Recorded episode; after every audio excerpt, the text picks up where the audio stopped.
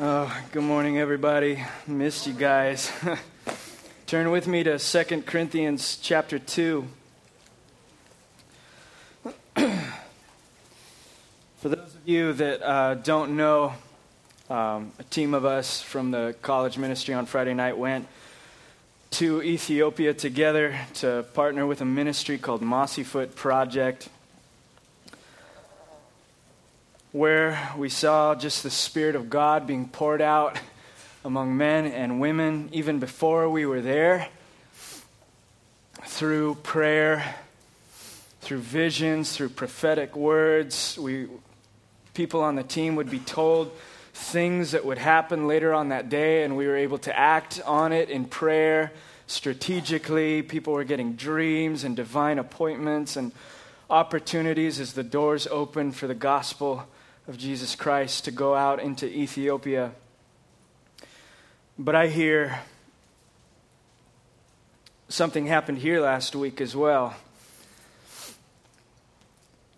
At uh, the seven year anniversary, as you guys met in Carpinteria at the high school together. And it wasn't really just the gathering itself that I was most blown away with. I guess there were a little less than 3,000 people gathered from all over to seek the Lord that's wonderful. But it wasn't that that first grabbed my attention, but rather it was that over a thousand people were convicted to the point falling on their faces, and weeping before the Lord together, not in this building, you know, where we stimulate your affections with the lights and the AC, and not where we're comfortable being around one another, but where we are together at a high school in 90 degree weather in broad daylight the Spirit of the living God fell upon the church in a powerful way, and half the church was on their face. You, you must know that that is not a normal thing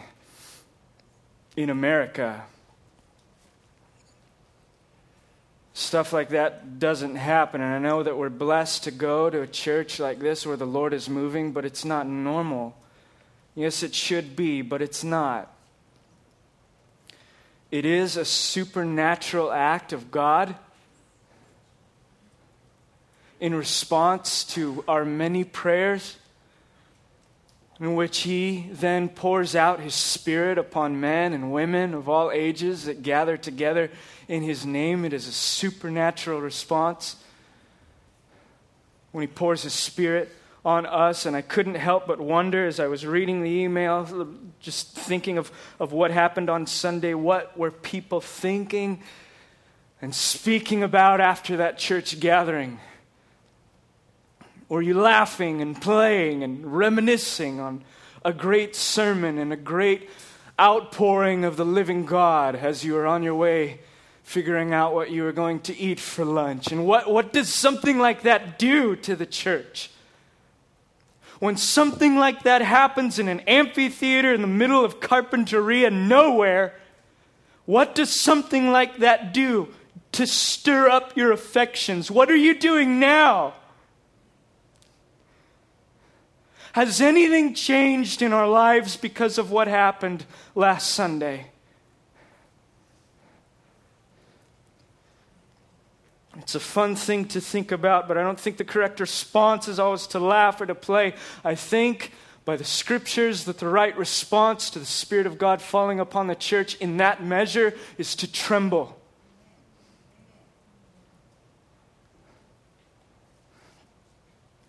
Because the Holy Spirit does not pour himself out upon the church just so that we can get a cheap thrill or so that we can have something to speak about during lunch.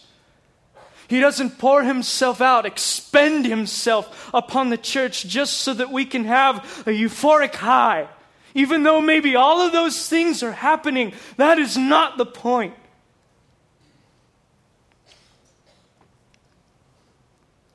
Just as has happened in Ethiopia, the Spirit of God falling, just as it happened in Carpinteria, the Spirit of God falling, Paul will also describe his response to the Spirit of God falling on the church in Corinth. And if anyone knows what we're going through, Paul knew it. Paul had open doors for the gospel. Paul had favor with people everywhere. Paul had favor with God. The church was being established. The church was full of joy. The church was standing firm in the gospel. The church was sealed by the Holy Spirit and filled with the Holy Spirit. And there was only one problem that Paul wanted to address to the Corinthians in this chapter. One missing element, one last thing, a variable that was not there, that should be there for the Lord to work mightily among the Corinthians and mightily among the Realitians obedient people. He even says this in the first chapter in verse 9 For to this end also I wrote, so that I might put you to the test whether you are obedient in all things. In other words, when God blesses us with His presence, we best be ready to reflect it.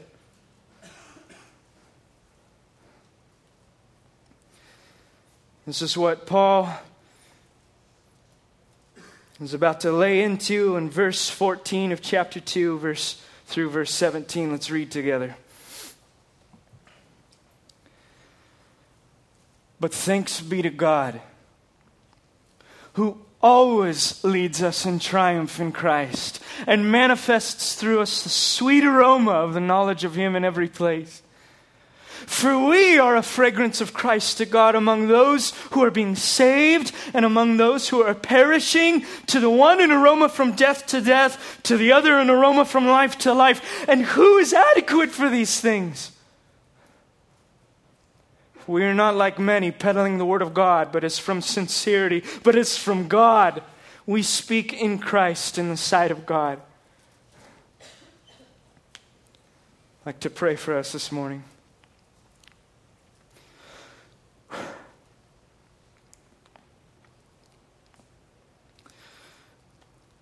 Jesus, as we look upon the past seven years of you consistently, faithfully blessing your church with the presence of the Holy Spirit and in power.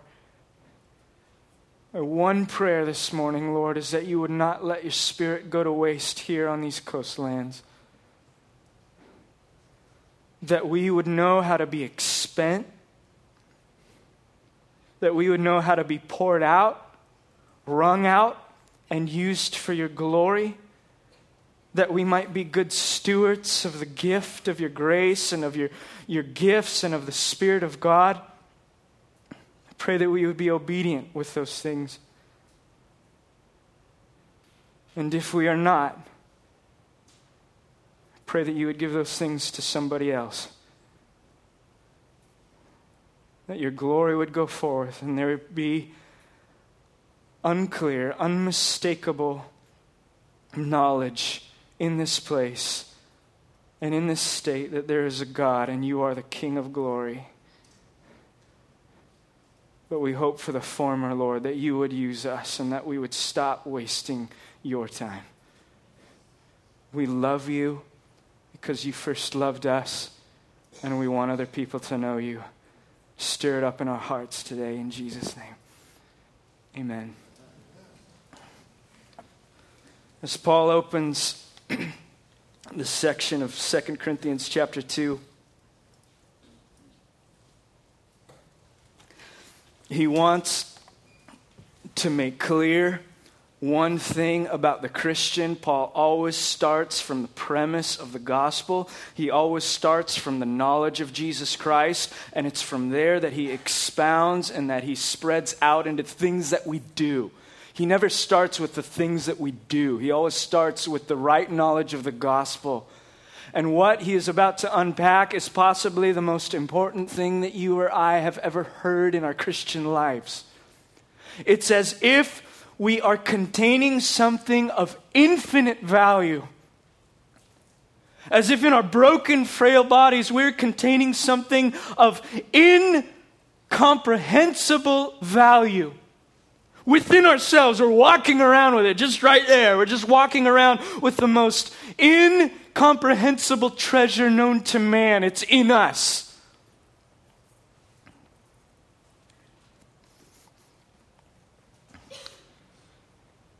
Says in verse 14, But thanks be to God who always leads us in triumph in Christ and manifests through us the sweet aroma of the knowledge of Him in every place. So, in other words, we're led by God always, Paul says, we're always led by God and we're led by God in every place. So, God is leading us everywhere, all the time, in every place.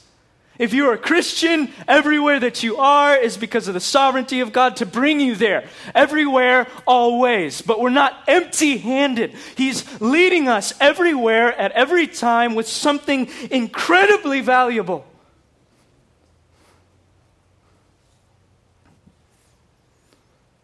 Paul calls it the sweet aroma of the knowledge of Jesus Christ. When we speak about knowledge or when we speak about knowing something, we speak very surfacely. Two plus two equals four. I know that. It's an intellectual connection. I know that. Or haven't I met you before? I think I know you. What's your name? That's the extent of our knowledge. But when the apostles spoke of knowledge, when the biblical authors spoke of knowledge, they were speaking about the deepest sense of knowing somebody else. In Genesis chapter 4, verse 1, it was told that Adam knew his wife Eve, and then they conceived and had a baby. And the New Testament authors take that imagery and they use it to express the way that we are knowing Christ. Everybody knows John 3:16. God sent his only begotten son that whoever would believe in him would not perish but have eternal life. But Jesus said in John 17, 3, This is eternal life, that you may know God. And he borrows the most intimate possible knowledge that a man could have of a woman. The only thing that we will have to get it this infinitely beautiful, infinitely glorious, far beyond our finite mind's way that God wants to know us. We just can't deal with it. And so he creates an analogy called marriage just so that we can get it a little bit.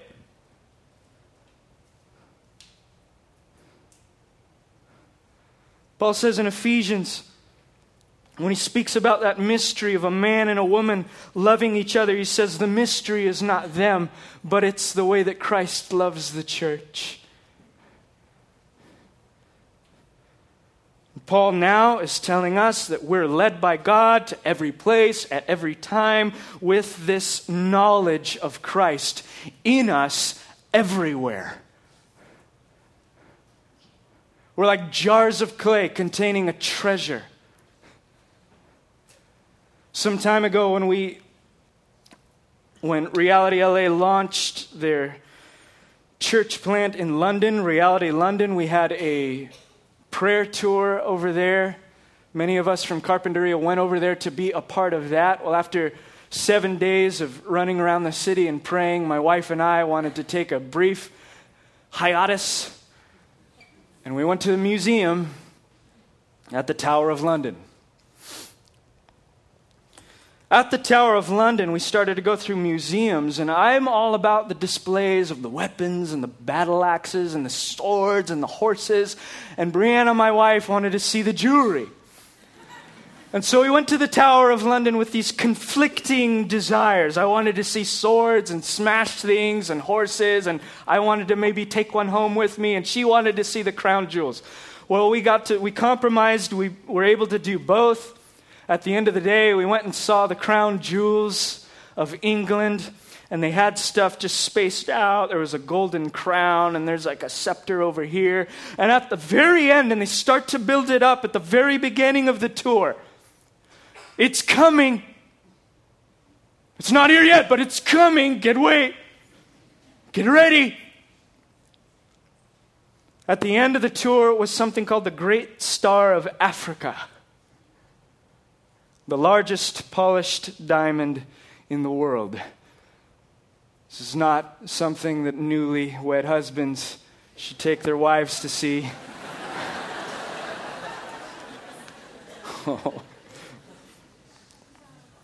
At the end of the tour, before we even got into the room, there's pictures, no camera, no flash, no looking, no writing, no thinking, don't do anything, just pass through. And we didn't even get to stay in the room. As soon as you go in the room, you have to hop onto this escalator, and it just zips you by the great, the great, uh, the great star of Africa on this escalator. So there's not even any loitering. It's their, it's their greatest treasure one of the biggest diamonds in the world, and we, we went by it and we were just in awe of the beauty of this, this jewel for two and a half seconds. And as I stepped out of the room and we were walking outside of the museum, it dawned on me because there was so much security around this, this scepter. It's now on a scepter that the, the queen would hold whenever she was sitting on her throne. And around that scepter were these cameras and these laser beams and cannons and this plexiglass and don't touch or you die, and all of these warnings. And it dawned on me that as I left the room, I had no idea what the plexiglass looked like. I knew that it was there. It was overwhelming. It was like this big. I mean, it was a big diamond, but this glass casing was just overwhelming. It took up the room. It was bulletproof. There were cameras on it, but I don't remember any of the details about it. I don't remember if the glass was scratched. I don't know if it was tinted. I don't remember if it was beveled. I don't remember if the casing was sitting on a pedestal or, or a nice little box or a crate. I don't remember anything about it because I was so mesmerized by the great star of Africa. Paul will tell us later in 2 Corinthians chapter 4 verse 7, we have this treasure in earthen vessels. Meaning we have a treasure of more infinite worth than that thing. We know Jesus Christ. In the most intimate possible way, I know Jesus Christ. And Paul is saying that intimate knowledge that I want to explode all over the world around you, I am housing in earthen vessels. I'm housing in human form, you and me. I'm housing in piles of dirt. Why? So that when you go out, nobody will care about the plexiglass. Or, as Paul says, so that the surpassing greatness of the power will be of God and not from ourselves. Nobody cares about the case. As living vessels of the treasured knowledge of Jesus Christ, we too were made not to be seen, but for Christ to continually be put on display in us everywhere we go and everywhere we live. If that doesn't give you chills, you should read it over and over again until it does the knowledge of Christ simmering in you supernaturally. But then we're not to be sitting by living passively with this great treasure. We're not to be plexiglass. Paul tells us in verse 15, but we are a fragrance of Christ to God among those who are being saved and among those who are perishing. Listen to this. To the one, aroma from death to death. To the other, an aroma from life to life. And who is adequate for these things? Do you see what Paul is saying about you?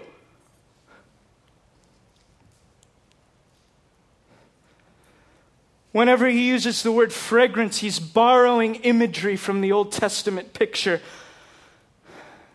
in the Old Testament, whenever there was spoken of a, a, fragrance, it had to do with a sacrifice that was pleasing to God for sin. In the church age, in the New Testament, we understand that that fragrance, that perfect, ultimate fragrance, was met in the person of Jesus Christ on the cross.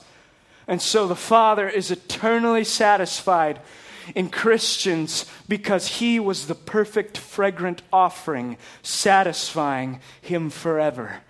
But that's not what Paul is saying in 2 Corinthians. He's saying, You now are an extension of Christ's fragrance in the world. And it's twofold, you understand.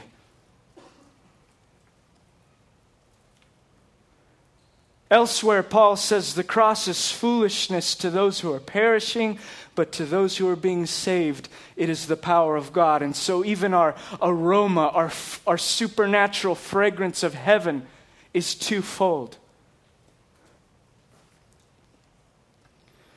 When I was growing up, my dad would pull me into his pickup truck and we'd go for rides, and he'd turn on that truck, and instantly this overpowering sense of diesel and fumes would begin to permeate the, the front cabin, and I'd love it.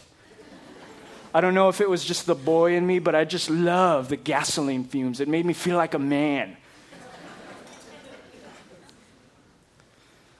I'd be in my room just tired and half asleep and he'd turn on the truck to go to work and the fumes would get into my room and I'd just I'd somehow associate those fumes with my dad like ah! oh diesel. Oh dad let's go shoot things. Let's build a hot rod from scratch. Whatever. Gasoline yeah. But my wife Brianna hates the smell of gasoline. And here's the conflict that we have every time we go to the gas station. I want to roll the windows down. I want to pump the gas. I want it to permeate my clothing. And she hates it. I'll roll the windows up. That's so gross. It's going to get on my clothes. It's going to get on your clothes. And it's going to get in the laundry. It's going to get on all of our clothes. And it's going to mess up our whole house. Oh, I love it. I want to build a Tonka truck.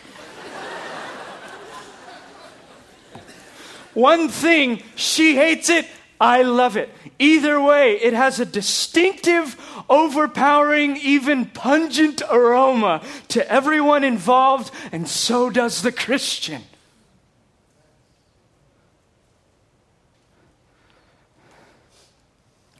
Paul tells the Corinthian believers that regardless of where they are or what they're doing, they and you have a peculiar aroma about them, and one of them is great. He says we have the aroma of life to life to those who are being saved or are going to be saved. Meaning that supernatural fragrance of heaven is emanating. We might not smell it, it's not a real smell, duh. But it's affecting people that God has his hand on by you going out. Trip out. I saw this firsthand in Ethiopia, not, not with me, but with college students as they went out. They've been here at this church, soaking up in the presence of Christ, just, just going nuts. Like, I've got to pour this out somewhere. We went into the heart of Ethiopia and they poured out. Started laying hands on the sick and the demon possessed. And I saw with my own eyes everything from pinched nerves to blindness healed instantly. As 20 year olds stepped out in faith, yeah, praise God.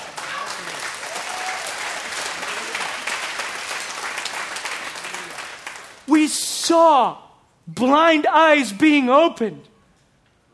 Demons left the oppressed. Even tiny things like pinched nerves and soreness, everything that was on the first day. After the first day, we stopped asking people if they were getting healed because we just saw that God was doing it and He didn't care if we had to know it or not. That's what the, that's the business that God is in, restoring that which is broken, whether in this life or in the one to come. They were laying their hands on HIV patients, on widows, on mossy foot, people with feet so disgusting you would vomit. There was a supernatural fragrance that arose in their hearts as they fell in love with these people in a way that can only happen when the fragrance of Christ is alive in you.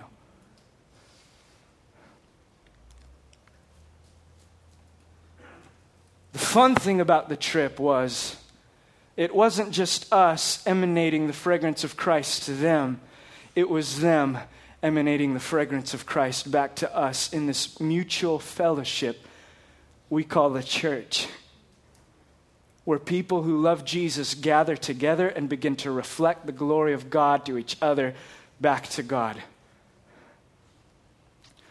We had opportunities to go into widows' homes, and let me tell you about widows in Ethiopia.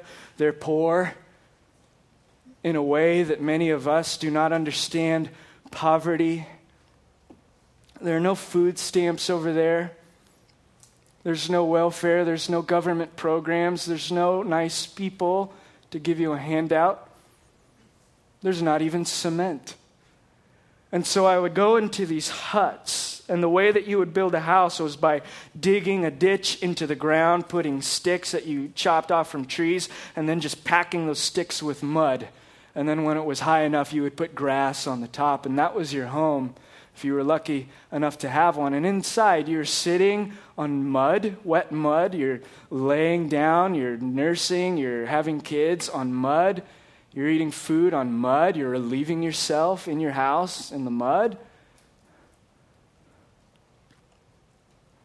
And it was in one of the most disgusting situations I've ever been in that the glory of Christ shone so brightly.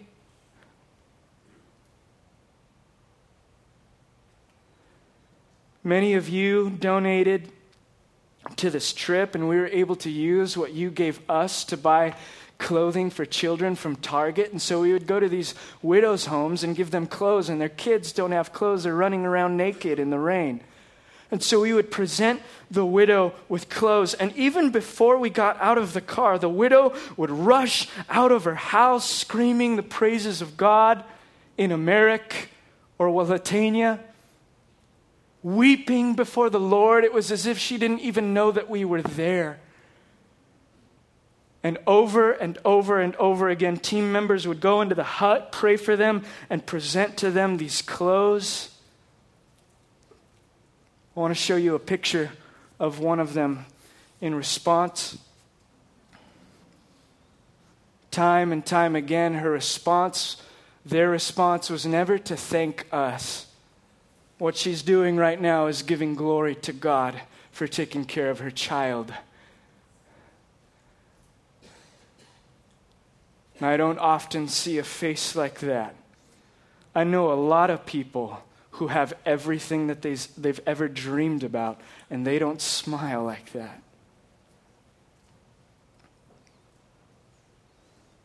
She was a fragrance of the worth of Christ to us. We thought we were ministering to her, but she showed us Jesus. Paul says, You, Christian, are a lively fragrance to other people who are on their way to being saved. But then it gets a little bittersweet.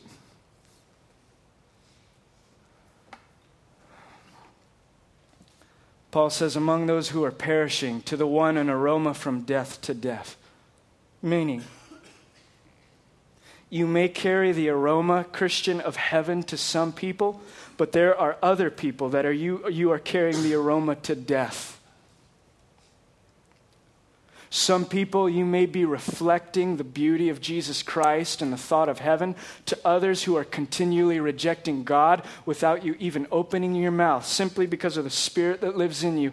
You are reflecting their judgment and condemnation you carry the aroma of hell to people who are rejecting God.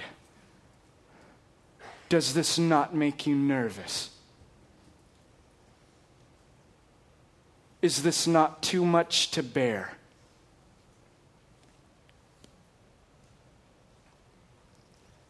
Have you ever gotten food poisoning from a restaurant that you used to love? a restaurant that you would go to every day, every morning, every afternoon, every night until you ate that uncooked chicken. Not only would you get uncontrollably sick, but even when you got well, you remember that feeling of thinking back on that restaurant or thinking of that, that specific dish that you ate? Even if it's years later, a nauseating, just sickening thought comes to your stomach. I guess thoughts don't come to your stomach, but to your mind, back to your stomach.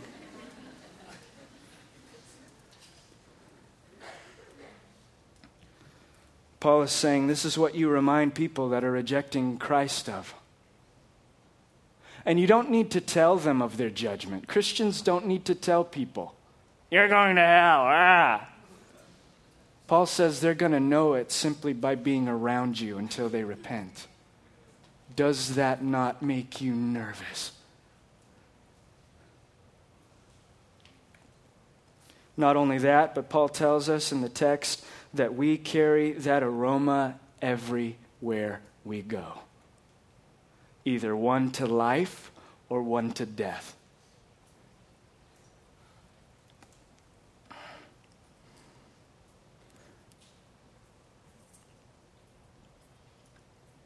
Brothers and sisters, we have an obligation to those people. We have an obligation to people that are dying. We have an obligation to put Christ on display and to put his fragrant worth and value on display. And some of you are being that. There are countless of you in this church that I'm so blessed to know that are more that than I'll ever be. Whether it's a college team that's going to Ethiopia or it's some of you that are just working on your neighbor some of you that are faithfully toiling at Starbucks, making lattes, not knowing what you're doing there, but you understand that God has you for a purpose in that place because you are supernaturally putting Christ on display. The countless stories that I've heard of you, church, loving the homeless and the poor and the destitute, going on mission to the nations, going on mission in your backyard, being on mission with your family being on mission with your coworker. Some of you are being a fragrance of Christ. Praise God. Think immediately of one of the first days that we were in the town that we were in, Sodo, Ethiopia. I pulled up to the hotel. We're in the middle of nowhere. I roll up to the hotel and I see four American guys and girls, a little younger than me, outside the restaurant. And they're talking to Sharon, the president of Mossy Foot, and Matt and Amber, who are on staff.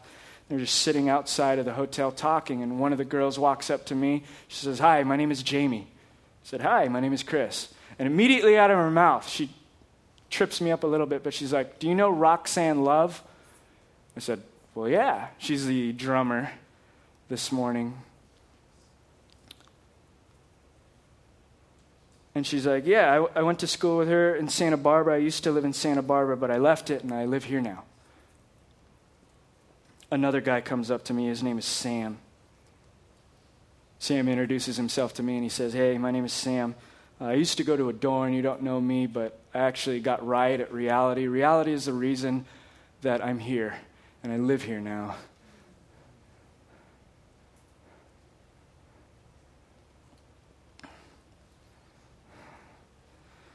Pressed on by God with the faith of a child, these men and women in their early 20s said, Where will you send me? And when God told them, they packed their bags and left. I trip out on those stories every time I hear them. Days later, we went into the capital city of Ethiopia called Addis Ababa, and I ran into another girl who calls reality her home. Her name is Monica. She lives in the city now. She left Santa Barbara and Cal Poly, San Luis Obispo, beautiful cities, to live in one of the most disgusting cities you have ever seen in your life. Why? Because she was strategically placed there at a renowned Christian school where she teaches international students about Jesus. The school is so renowned that Muslims bring their children to the school, and there's a three year waiting list to get into the school. And she has sat down with Muslim families and said, You know that this is a Christian school, right? Yeah, we know. You know we're going to teach your children about Jesus, right? Yeah, we know.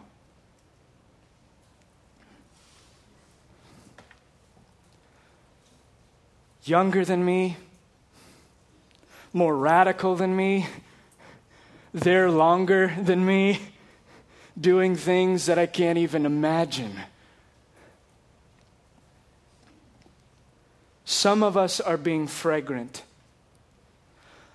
Others are keeping that fragrance to ourselves. Every Christian has the fragrant aroma of Jesus Christ, but only some of us are sharing it with the world. And by the world, I don't just mean pack your bags and go to a third world country. I just mean get out of the building. When we were in the capital city, we had a bus driver in Addis Ababa that had a great smelling bus.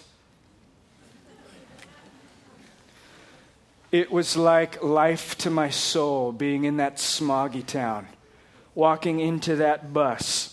And he had just canisters and candles and the little hanging trees and the aromatic incense and things burning and stuff shooting out of the bus. And we walked into it, and it was like just walking into a, a wall of aromatic spices. It tingled the nostrils.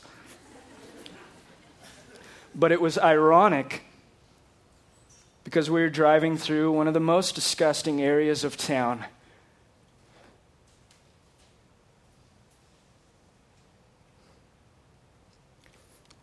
Men urinate right next to you in public.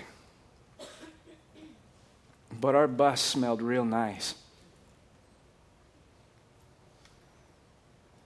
Some of us come on Sunday and we let the fragrance of Christ out during worship. And it's no wonder that it's so sweet on a Sunday morning.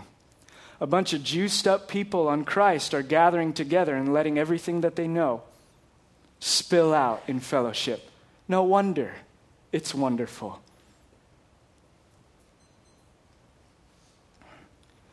But the ironic thing about our church is that the building smells fragrant. It's fast growing. We have deep worship, great Bible teaching, Britt Merrick, everybody. We have a wonderful reputation among Christians and non Christians. I mean, Francis Chan, hello. but it's not the righteous that have need of a doctor. And our church smells real nice, but our world is dying.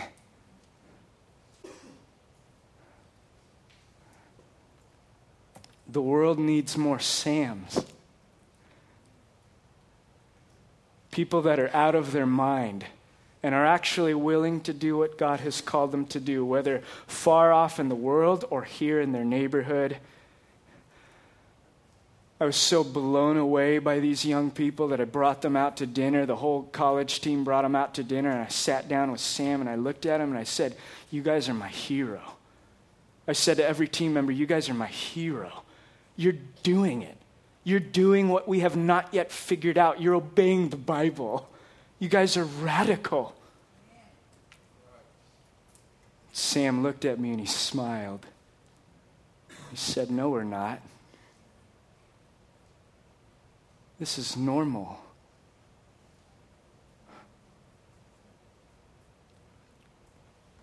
This is normal Christianity.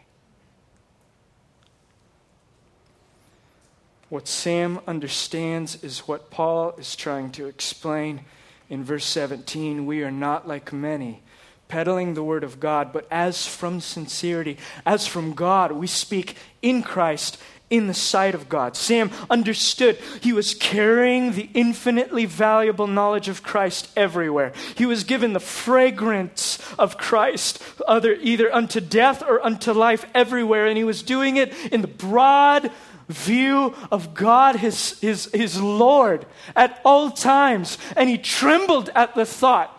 And he grew restless with the thought. And he had to do something for the glory of God. He was not content with what he was doing at the time. Brothers and sisters, we also have God's presence, do we not? Last Sunday, this Sunday, every Sunday, every prayer meeting, every youth group, every college gathering, everything that we do, have we taken light of it? We have the presence of God among us. We have the fragrance of God among us. We even have the authority of God among us. With that, a tremendous obligation and opportunity to bring dying people face to face with the all surpassing worth and glory of our God. What do you want to live for in this life?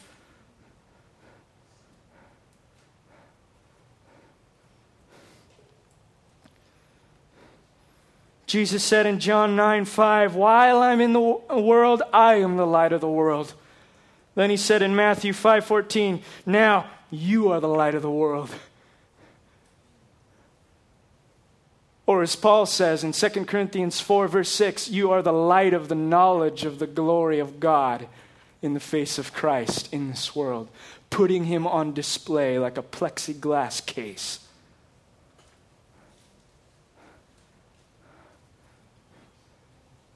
What I've noticed in most of the world is that one of the biggest obstacles to most people is poverty. And yet, what I've seen time and time again is that God uses what Satan intended for evil for the saving of many people and for his glory. And I have seen the most poor people in the world give the greatest amount of glory to God. And why is it that you think because in their poverty they are made rich.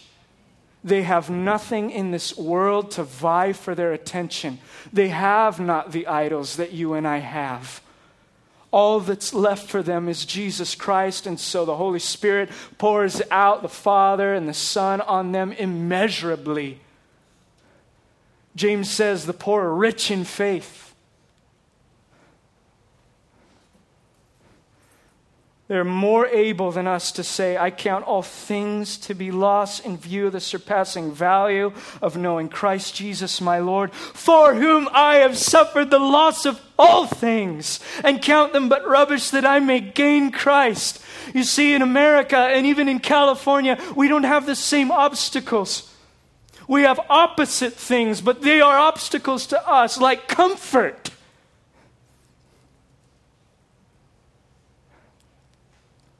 And the peace of knowing that it's all going to be safe, it's all going to be a rose garden, it's all going to be consistent and normal and easy and nice and just as advertised in that brochure. My best life now. And it breaks my heart to wonder and not know how many people are in this congregation right now who have had their hearts unintentionally limited and ripped off by the retirement lie that our country propagates all the time. That thing that you're chasing. It's not wrong to retire, but it's that thing that we're chasing. If I just get my kids into a private school so they can go to a good college, so they can get a good job, so they can buy a big house, then they can stop working at a young age. They can bring me into their house. They can support me. They can brag about it to all their friends who are able to single handedly tackle the American dream and sit comfortably in their recliner during tea time. That's what I want to live for. That's why I have this job. That's why I went to college. That's why I live and move and breathe and exist is so that I can get to the point where I don't have to work and I could just watch reruns for the rest of my life. Is that the greatest thing that we have to live for? Paul was a freak.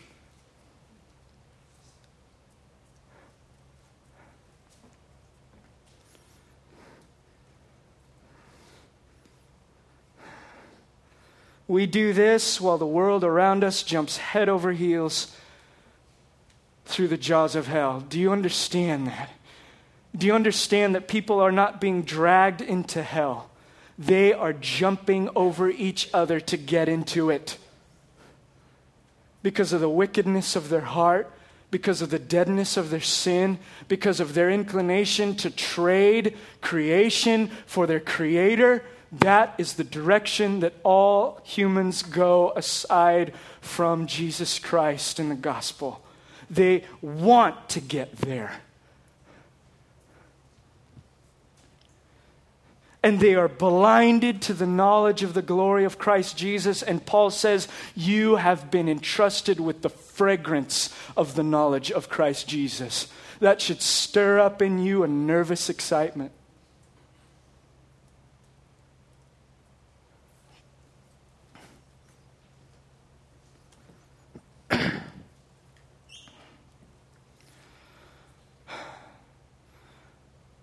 Pray this morning that being in the presence of God will cause the joy of your salvation for many to be restored to such an extent that a restlessness would begin to surface in the heart of Christians here, wanting something more in this life.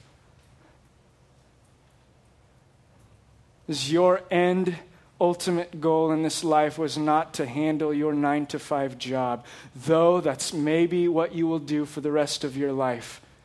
God has eternal plans for you that will cause the world around you to shake and tremble.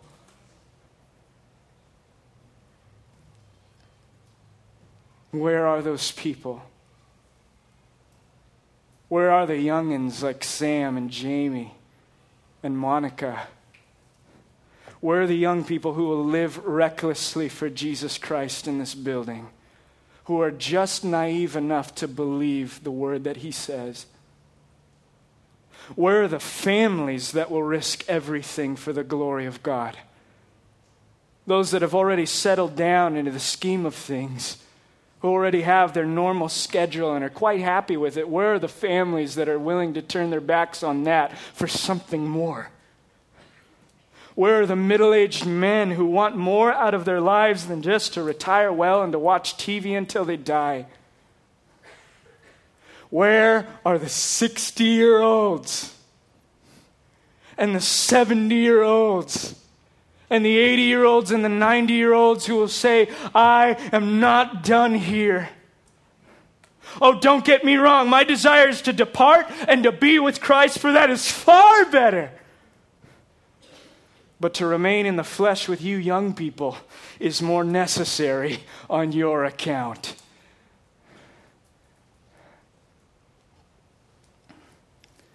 There's a picture on the screen of an old man named Bassa. It's me on the right, and that's Alex, our worship leader, on the left, who's bigger than life.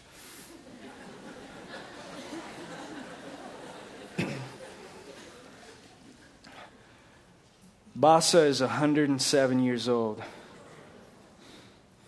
And he walks miles to church with his cane and his Bible, and he looks at young people and he says, This one is for my strength, and this one is for my spirit. When Alex met 107 year old Bassa, he, Mr. 20 Questions, just came unglued. He was just asking him the whole world What's it like being old and how do I do that? What do you eat? then the questions started to get a little deeper, you know, like, wow, you must know Jesus. Like, what's that? What have you done? Like, and then he asked, Can you tell us about your history? Like, you were born in like 1600s or something. Can you t- tell us, like, about your history? Like, what was life like? And Bassa said, No. I have no history except for Christ.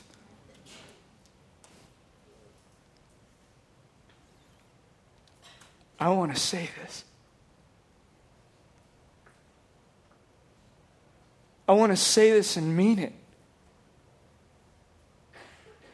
When I was 18 years old, I would get out of my bed every day and look at my life as this long thing that I had for the rest of my life. And I know, God, you have a calling on my life, and I'll get to it, you know, in my 20s or whatever. But right now, I want to do my own thing for a while. I want to be comfortable. One day I blinked. I rolled out of bed and I was 29.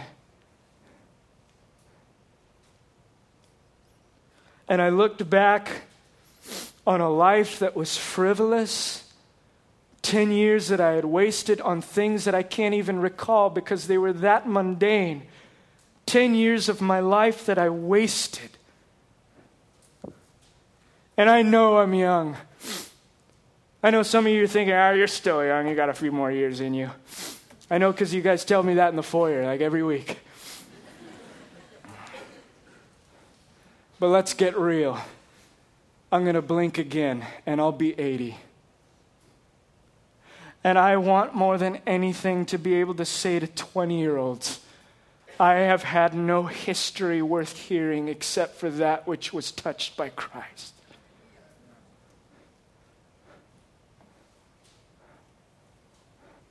Some of you are hearing this this morning and you feel guilty because you have wasted parts of your life. Maybe you're much older than me and you're like, man, I haven't done anything. I'm too far gone. That is a lie from hell. God never motivates by guilt or condemnation, He always motivates by grace. The fact of the matter is, you are entirely delightful to God regardless of what you do. So, what you need to do this morning is not just to rush out and try to fill in every volunteer card and go on mission everywhere.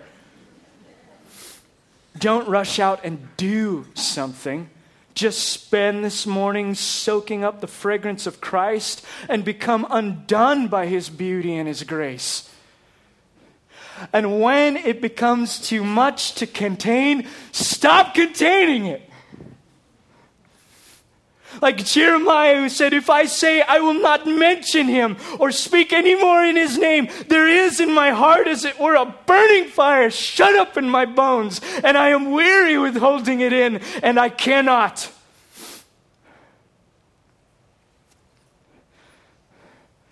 While some of you are guilty, some of you are just lazy. And while those of you that are guilty are hearing a lie from Satan, those of you that are hearing that your life now is too comfortable are not hearing a lie, you're hearing the truth. Obviously, it's too comfortable.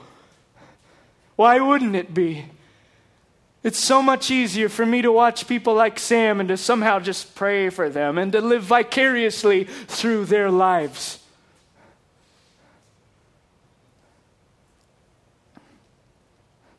Rather than to carry the burden of heaven and hell on my own shoulders. That's why Paul said, Who is adequate for these things? Nobody is. No one's adequate to carry such a burden. God doesn't need adequate people, He doesn't need educated people. He doesn't need older people. He doesn't need younger people. He doesn't even need passionate people. He doesn't care about your degree. He doesn't care about your experience. He doesn't care about your denomination. He wants men and women of all ages, from 1 to 107, who are undone by the thought of grace. He wants young men and women. He wants old men and women. He wants middle aged men and women. He wants children who know nothing else except for the glorious fragrance of Christ and his cross. He wants men and women of all ages who are forever uncomfortable with containing that aroma, containing that knowledge, containing that presence in a dinky little church like this.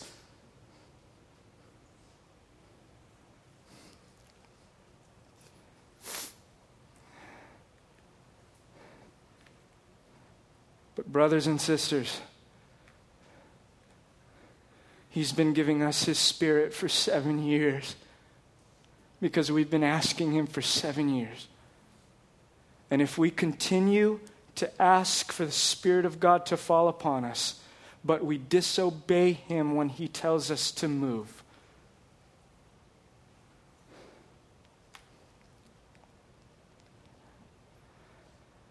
there will come a day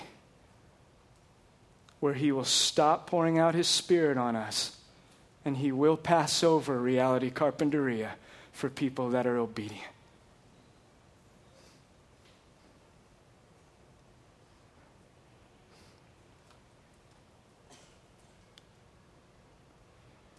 And if that happens, this will simply be a movement that we reminisce on Remember those great Bible teachings, agony of victory, missio Christi? Remember that one time when the Spirit of God really fell? That was so awesome. And we will bring God on that last day works of stubble and hay that amount for nothing because we did not obey Him when He gave us everything that we needed to transform the world around us forever. Who will heed the voice of God?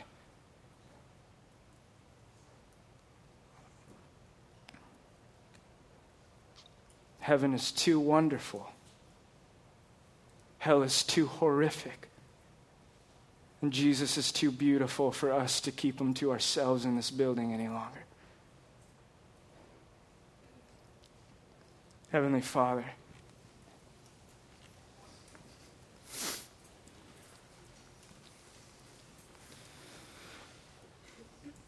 you have been so faithful to give us every spiritual blessing that we need and require to do wonderful things. And you yourself promise that you are able to do exceedingly abundantly beyond all that we ask or think, according to the power that works within us. Whatever it is that you're doing on this coastland among us, we are so thankful for. We're so excited about. But if we are lazy, if we have been keeping the beautiful fragrance of Christ to ourselves in any aspect, I pray that you would draw our hearts to repentance by your loving kindness. We don't want to make a name for ourselves. We don't want to fly a reality banner. We don't want to be a part of a movement just for the sake of being a movement or the sake of following a leader. We want to know that a dent was made in the works of hell and death. We want to trail into the arms of our Father to hear you say, Well done, good and faithful servant. I entrusted you with a lot, and you were faithful with it. And you know our hearts, Christ Jesus who is adequate to do these things. We have failed miserably, and yet you, being a God of grace, have lavished your love upon us. I pray that we would take advantage of grace this morning, that we would be moved by it, and that we would never again be comfortable with where we're at in life. As if a mortal body could be comfortable housing the infinite glory of the living God. You stretch us today, Lord. Do things that we could never imagine. In Christ's name, amen.